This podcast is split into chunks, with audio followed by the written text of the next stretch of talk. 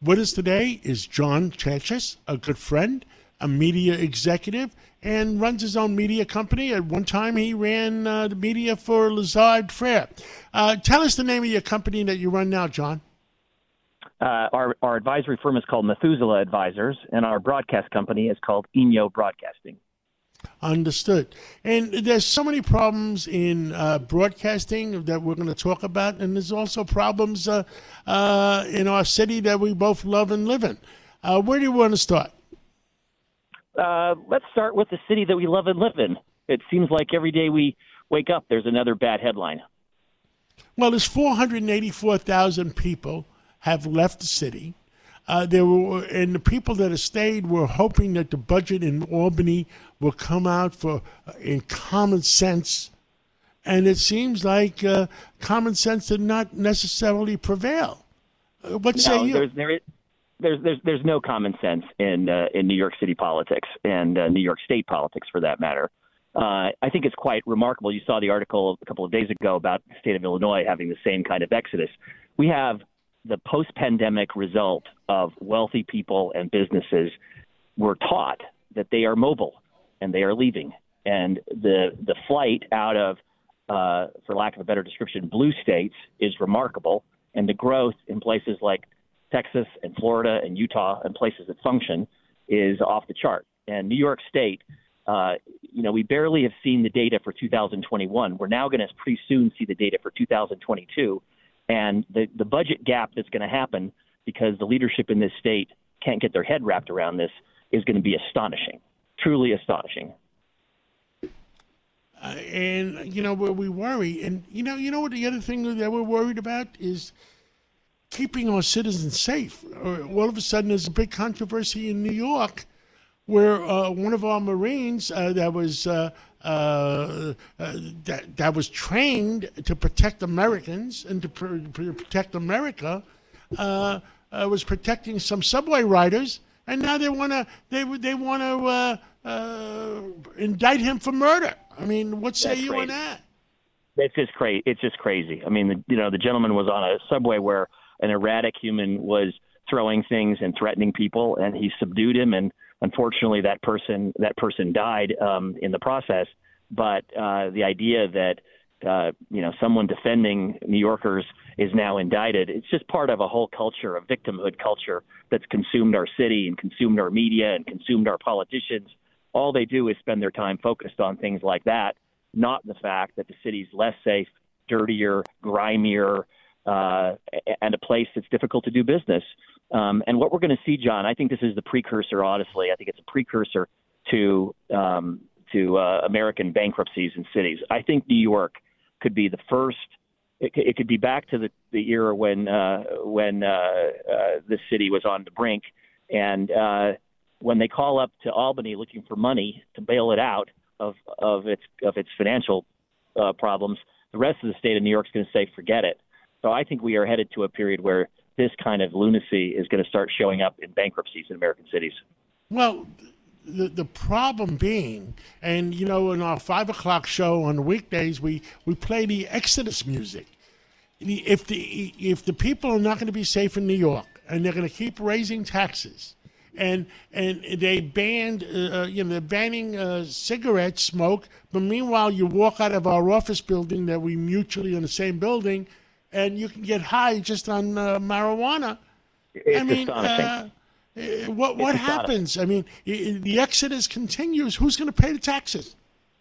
Well, and I own a business in San Francisco where every day our storefront manager has to go out front and sweep up the needles because the, the, the city supervisors of the city of San Francisco think it's a great idea to create human misery by inviting people to shoot up in public, uh, you know, and, and to feed their drug addictions. I mean, this kind of uh, progressive policy lunacy is showing up in Seattle, Portland, Chicago, New York. It's essentially large urban environments run by people who basically have the philosophy that they can just uh, promote these kinds of uh, these kinds of urban policies, and there's no comeuppance for it. Well, the problem is going to be in in places like New York at some point, and the pandemic tra- taught people that they're mobile, that they can move with their money and their business.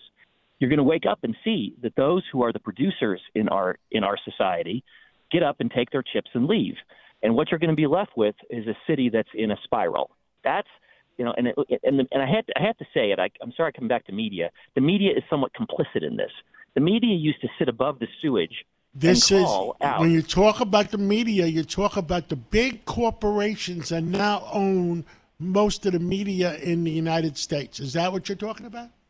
That's exactly what I'm talking about. That Not- you not you like that you helped make those some of those media companies when you were Lazard. I, I, I sure did, and I and I have supported them and financed them for years, um, and and helped them in their endeavors. But they're they have lost their way in terms of remembering their role as enterprise journalists. Enterprise journalists are, I agree. are no longer are no longer in business criticizing people equally. They have joined the circus on one side of the circus or the other, and it's a really dangerous thing. Yes, I understand that. So, you know, we're we're in for we're in for a real wild ride. I think the rest of 2023 is going to be a very difficult time for New York. Uh, uh, Mayor Adams can complain all he wants about the thousands of people being bused here from Texas. I mean, he and he and others like him have called New York the great sanctuary city. Now that these people are being brought here, they of course don't want them here. Um, and uh, and the wealthy and producers in our in our city are departing, and the media better start to report on Well, that. fact, it's departing. It's departing the blue cities. It's departing the blue states in, into states where uh, uh, they're not taxed as much, and they, they feel safe. I guess they feel Well, safe. They feel safe in Texas. They feel safe in Tennessee. They see, they feel safe in South Carolina. They feel safe in Florida. Yeah, there there are lots of places where you can run your business, have your children go to school, uh, and not feel like you're under constant assault and criticism. I mean, sort of this it's sort of the tone. The tone of the city, of our city, is a criticism of people that are productive, pay taxes, and employ people. And um, you know, I, I I don't know what the statistic statistic is. I'd, I'd love for one of your people to look this up. But someone told me during the during the Bloomberg administration something like 1,400 tax returns in the city of New York paid 55 percent of all of the income tax. 1,400 tax returns. So if you lose five of those or 10 of those, how many hundreds of millions of dollars of tax revenue do you lose, which pay for all of the programs and city employees and pension benefits and so forth that are unsustainable? That's where we're headed. And the longer that Kathy Hochul and you know uh, Eric Adams and uh, Cortez and all these people talk about this stuff without facing that fact, the city's going to get in deeper, deeper trouble. Deeper trouble. No, I, I see it coming. Uh, by the way, the 484,000 uh, New Yorkers that are left already in New York, the last 24 months, the average salary was like $148,000. And uh, uh, if those people are not around to pay the money, who's going to pay? That's it. Well, and those are people that don't just pay taxes; they they support restaurants and they support uh, retail establishments and professional Okay. service organizations. So, Yes, you know, and they, they support Ubers, they support taxis, they support restaurants, and they're not going to be around. economy. And and if you if you go up and down New York, there's a lot of empty stores. Now, next question. You're also in the media. Uh, you're also in the uh, um, uh, your other business, the AM radios, broadcast- broadcast. My broadcast business. Well, Ford, Mercedes, General Motors wants to take AM radios out of the cars. When I was in Las Vegas a couple weeks ago, uh, I met with FEMA. 97% of the American people are covered by the emergency broadcasting system. Now, if we take them, uh, the AM radios out of out of cars, and the people can't broad can't listen, what happens in case of emergency? You know, we, with with Governor Hochul taking down uh, gas stoves, you won't be able to eat. You won't be able to drive because electric cars might go off the grid. You won't be able to drive. You won't be able to eat. You won't be able to listen to your radio in the car. What goes on? It's absurd. It's absurd. I mean, Governor Hochul spends her time on things like uh, eliminating, you know, gas stoves from your from your from your house and removing AM radio from your car. I, it's just there is something wrong with our our political class that think that that's sensible. Free radio and free television, over the air television, are assets that the American people own. They are broadcast spectrum that are uh, that are in business for the public interest.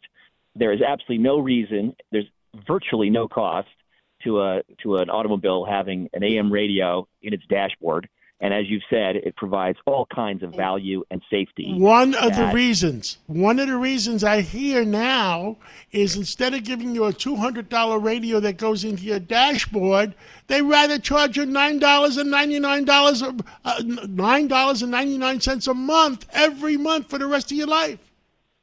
Right.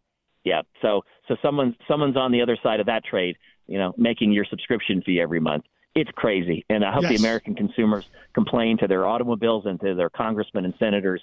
Uh, that's part of the part of the part of the problem is we just need a much more engaged electorate who raises hell and who fires these people. I've gone on the record in San Francisco, uh, basically asking for the city supervisors and the mayor of San Francisco should all resign. I mean, I'm tired of trying to run a business San in that Francisco. Town. San yeah. Francisco, play, play the funeral march. It's dead. Yeah, well, you know, I own a business that's been operating there for 155 years. We still have 50 employees that kill themselves to make it a successful luxury retail business. Uh, we're one of the you know oldest names um, in San Francisco, and it's becoming very very difficult to stay there. And uh, you know, and yet you have political figures that are doing things like taking your radio taking your radio out of your car. It's just it defies logic. It just John Chachas. Give, give us the name of your company in San Francisco. Maybe we can buy through the internet. Gum, Gumps San Francisco, G U M P S, gumps.com. It's a great. Oh, that was great, a great uh, company. Great company. So, Move it to Dallas. Right. Thank you so much. Yeah. Uh, thank you so much, John Chachas, and we'll catch up with you again real soon. Nice talking to you, John. Bye bye. Handling legal matters is stressful. So, let the law offices of Frank Bruno Jr. provide you with the insightful counsel you deserve. The law offices of Frank Bruno Jr. has successfully handled thousands of cases for 25 plus years. They focus on elder law and estate planning, but are equipped to navigate you through all stages of family law and divorce to real estate law and probate. The law offices of Frank Bruno. Call 718 418 5000 or visit them at frankbrunolaw.com. That's frankbrunolaw.com. Frank Bruno. He's your numero uno.